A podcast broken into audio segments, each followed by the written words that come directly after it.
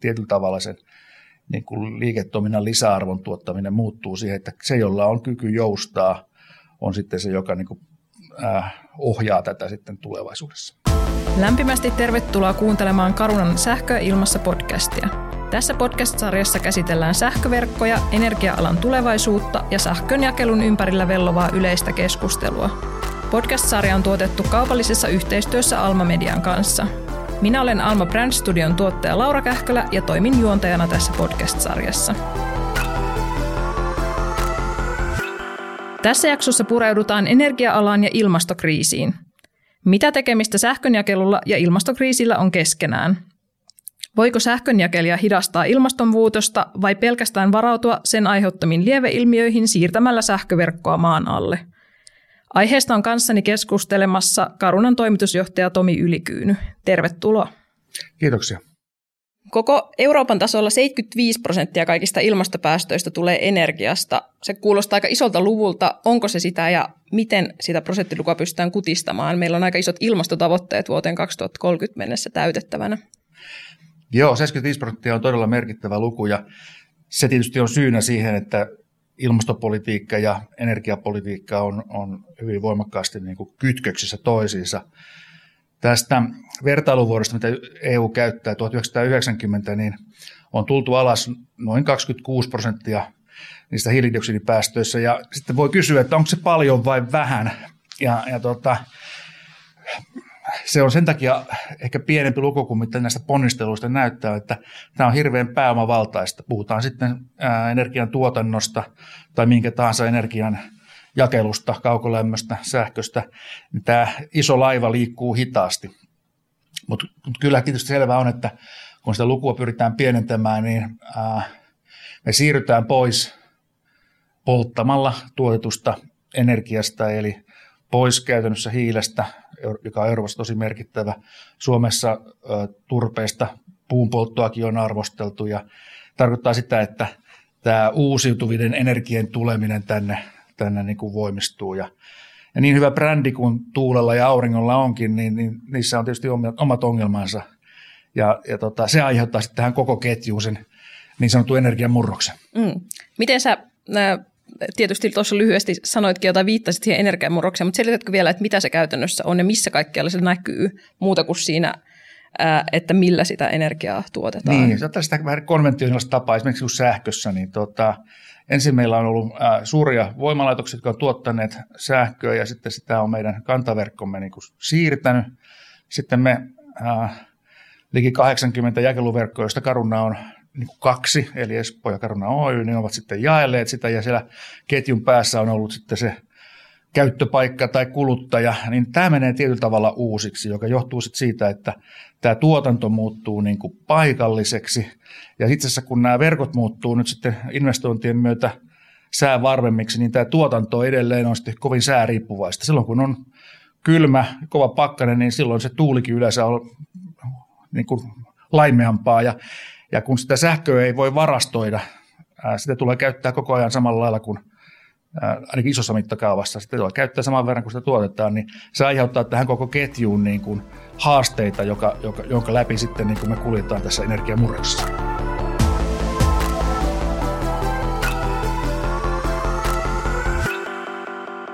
No miten kun sähköverkkoyhtiö tai ylipäänsä sähköhän on vain yksi peluri tässä, tässä koko energiakentässä, niin mikä, mikä teidän rooli ensinnäkin sähköverkkoyhtiönä on tässä kaikessa, että mit, mitä tässä niin kuin pitää tapahtua?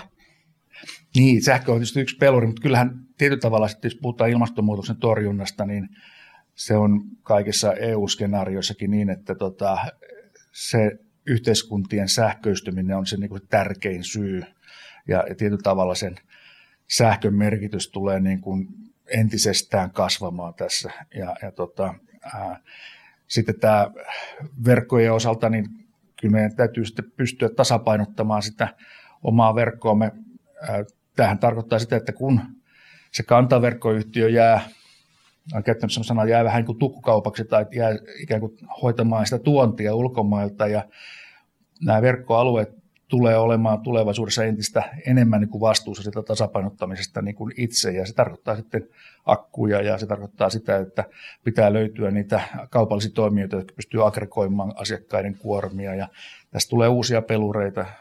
Tämä, tämä murros on hyvin mielenkiintoinen, mutta ei tämä ole kovinkaan helppo. Mm. Eli se valtakäytännössä siirtyy sieltä ää, tuotannon alkupäästä itse asiassa sinne loppupäähän, tai en tiedä valta, mutta ainakin semmoinen niin. vastuu myös Joo, tavalla. Ehkä, ehkä jos ajattelee, helppo ajatella sitä niin kuin, tietysti niin kuin monetaaristen arvojen kautta, ja nyt tällä hetkellä, jos, jos tästä sähkömarkkinasta tämä tasapainottamisen tai säädön osuus lienee jotain 5 prosenttia, niin se tulee nousemaan sinne 25 jo tämä vuosikymmenen loppupuolella, eli tietyllä tavalla sen niin kuin liiketoiminnan lisäarvon tuottaminen muuttuu siihen, että se, jolla on kyky joustaa, on sitten se, joka niin kuin, äh, ohjaa tätä sitten tulevaisuudessa.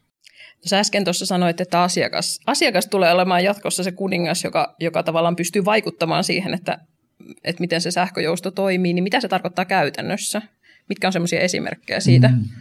No, nyt, nyt jo tehdään tietysti sitä, että tota, sulla, jos sulla on lämminvesipoileri, niin se napsahtaa päälle yöllä silloin, kun tota, sitä sähköä on, on olemassa, mutta kyllä tulevaisuudessa niin nämä menee hionijakaisemmaksi. Minusta tämä ää, liikenteen sähköistyminen tekee yhden hyvän mahdollisuuden siihen joustoon, eli sitä ää, liikenteen akkuja ladataan silloin, kun se sähköä on saatavilla ja sitä käytetään, puretaan niitä akkuja silloin, kun sitä on vähemmän. Ja, et, et nämä on itse asiassa järjestelmälle niin tota, hyvin positiivisia asioita, että mitä enemmän liikenne sähköistyy. Se helpottaa tätä ilmastonmuutoksen niin läpiviemistä myös muulla tavalla kuin se, että se liikenne muuttuu päästöttömäksi.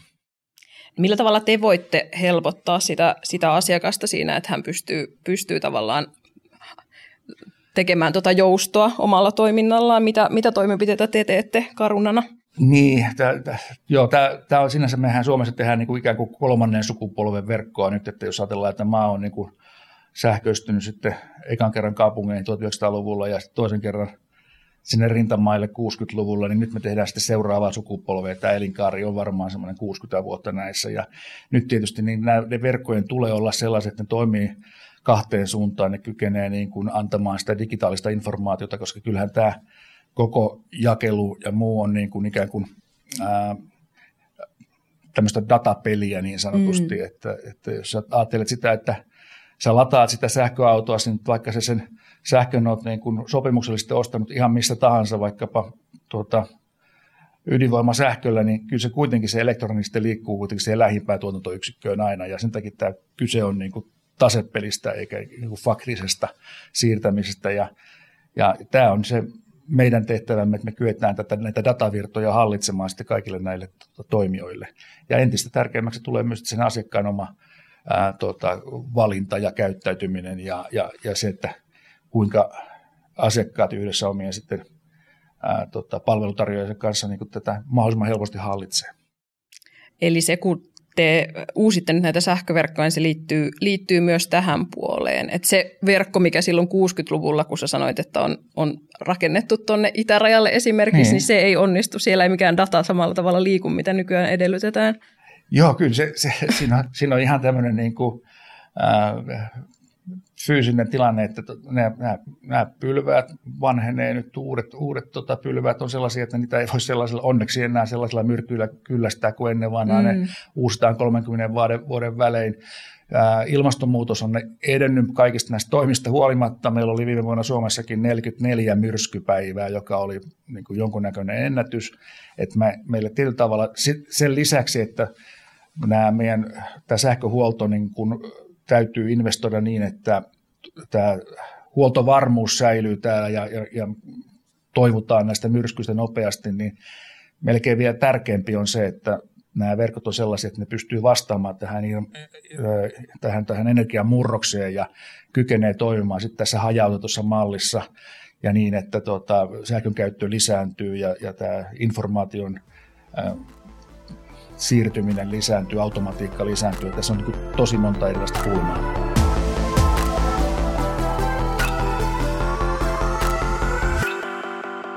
Siitä, siitä on puhuttu, että se sähkön käyttö just sille lisääntyy, että niin kuin tulee, tulee kaikkia erilaisia toimintoja tähän yhteiskuntaan, mikä lisää sitä sähkön käyttöä. Näetkö että siinä on mitään ongelmaa vai onko se just se ongelma, joka poistetaan sillä, että myös että uusitaan sitä verkkoa ja se uusi verkon uuden verkon kapasiteetti on sitten Joo, me ollaan ehkä vähän Suomessa ollaan vähän niin onnellisessa tilanteessa kuin, kuin, kuin Euroopassa. Nyt tuossa juuri luin, että tuota, Euroopassa plus sitten ää, EU plus sitten ää, Iso-Britannia, niin arviolta tällä vuosikymmenellä noin 400 miljardin euron investoinnit tulee tähän jakeluverkkoihin. Ja se tietysti johtuu siitä, että siellä on käytännössä niin sähkön käyttö ollut sitä, että ää, sillä on valaistu. Että ruokaakin on laitettu kaasulla ja, ja koteja on lämmitty kaasulla. Nyt sitten kun pyritään tähän näihin haastaviin ää, tavoitteellisiin ilmastotoimiin, niin se sähköistyminen on se keino, ää, koska sähkön tuotanto on käytännössä sitten niin kuin nollapäästöistä enenevissä määrin koko ajan. Ja, ja sitten tässä Suomessa meillä on niin kuin ikään kuin pieni onni tässä, että meillä on ollut aina, aina kylmät talvet ja, ja, ja koteja on lämmitetty sähköllä ja meillä on ollut tapana käyttää sähkösaunaa ja meillä on niin kuin tietyllä tavalla jo niin kuin valmiiksi se, ne, ne, nämä verkot niin kohtuullisen vahvoja. Et sen takia ei tarvitse lähteä sitten uusimaan kaikkea, toisin kuin siellä Euroopassa, jossa se on niin kuin vähän tämmöistä karkeasti sanoen pyykkinarua, kun sillä on pidetty vain valoja päällä ja sitten kun se tulee sähköautojen lataus, niin se vaatii niin kuin huomattavasti järeämpää systeemiä ja, ja meillä on niin kuin mahdollisuus aika lailla tähän niin kuin normaaliin ää, uusimistahtiin näitä, näitä tehdä sitten tässä maassa. että käytännössä poistoilla pystytään rahoittamaan tämä varsinkin kaupunkialueella aika lailla tämä, tämä niin ilmaston tai energian murroksen tekeminen. Totta kai sitten on ylimääräistä kustannusta tulee siihen, että saadaan sitä säävarmuutta lisää sitten. Ja, ja käytännössä se kustannus on vähän tulla asutusalueella. Miten tota, jos, jos vielä puhutaan siitä energiamurroksesta hetkiä siitä, siitä, että se muuttaa tätä koko pelikenttää, mikä, mikä tavallaan yhteistyössä muuttuu? Että tällä kentällähän on monia muitakin pelureita kuin sähkön jakeluyhtiöt tai sähkön tuottajat, niin onko siinä jotain semmoista niin kuin suurta, mikä muuttuu? Joo, toki, että tota, tässä sanotaan, että niin kuin kuvasi, että se vanha malli, missä tuottetaan, siirretään, jaellaan ja sitten loppupäässä on sitten se kuluttaja, niin tämä muuttuu niin kuin tietysti toisenlaiseksi, kun se kuluttajakin muuttuu tuottajaksi ja, ja nämä, nämä hajautuu, ikään kuin ne vanhat roolit menee niin kuin tietyllä tavalla uusiksi. Ja sitten samalla varmasti tulee uusia toimijoita, koska kyllä se ää, tämmöisten, on puhuttu niin aggregaattoreista, jotka erilaisia kuormia pystyy sitten yhdessä ää, keräämään ja osallistumaan sitten siihen joustoon. Niin kuin sanoin, että se jouston tuominen siihen kulutukseen on se niin kuin tärkein asia.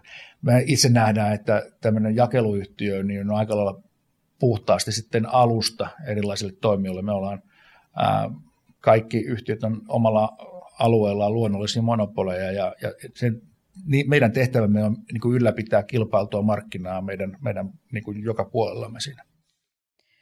Tämä kuulostaa siltä, että tähän energiamurrokseen tarvitaan, tarvitaan sitä, että päästään eroon niistä uusiutumattomista tuotantolähteistä. Sitten tarvitaan semmoista yhteistyötavan muutosta.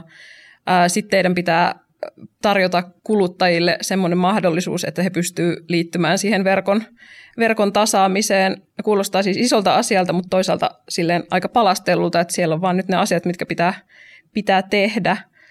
Tota, jos, olisiko jotain vielä positiivista, millä sä voisit summata tähän, että mis, mitä, mitä meillä Suomessa ehkä ollaan jo tehty, tehty paremmin kuin muualla? No meillä Suomessa tietysti ää, jo noin 80 prosenttia tästä sähköstä, mitä kulutetaan, on nyt jo niin kuin uusiutuvaa ja, ja, ja se on korkea luku niin kuin eurooppalaisiin vertailuun nähden. Ja tämä, tietysti tämä prosenttiluku tulee tässä edelleen kasvamaan ja kyllä tietysti se, että kun meillä se sähköistyminen etenee, niin koko ajan kun päästään esimerkiksi öljystä sähköön, on se sitten niin kuin asumista tai, tai liikennettä, niin, niin se on koko ajan niin kuin ilmastoteko. Ja, ja me ollaan niin kuin hyvällä tiellä, että kyllä Suomihan saavutti jo etuajassa tavoitteensa ja nyt sitten Suomi pitäisi olla hiilineutraali 2035. Se on tosi kunnianhimoinen haaste, mikä tota, ää, on, on asetettu, mutta aika hyvällä matkalla olemme sitä kohti tässä näiden, näiden tota, erilaisten muutosten kanssa, mutta tota, koetaan kulkea tämän energiamurroksen läpi mahdollisimman vakain askelin. Kiitos paljon Tomi vierailusta ja kiitos myös kuulijoille. Tämä oli Karunan sähköilmassa podcast-sarjan ensimmäinen osa.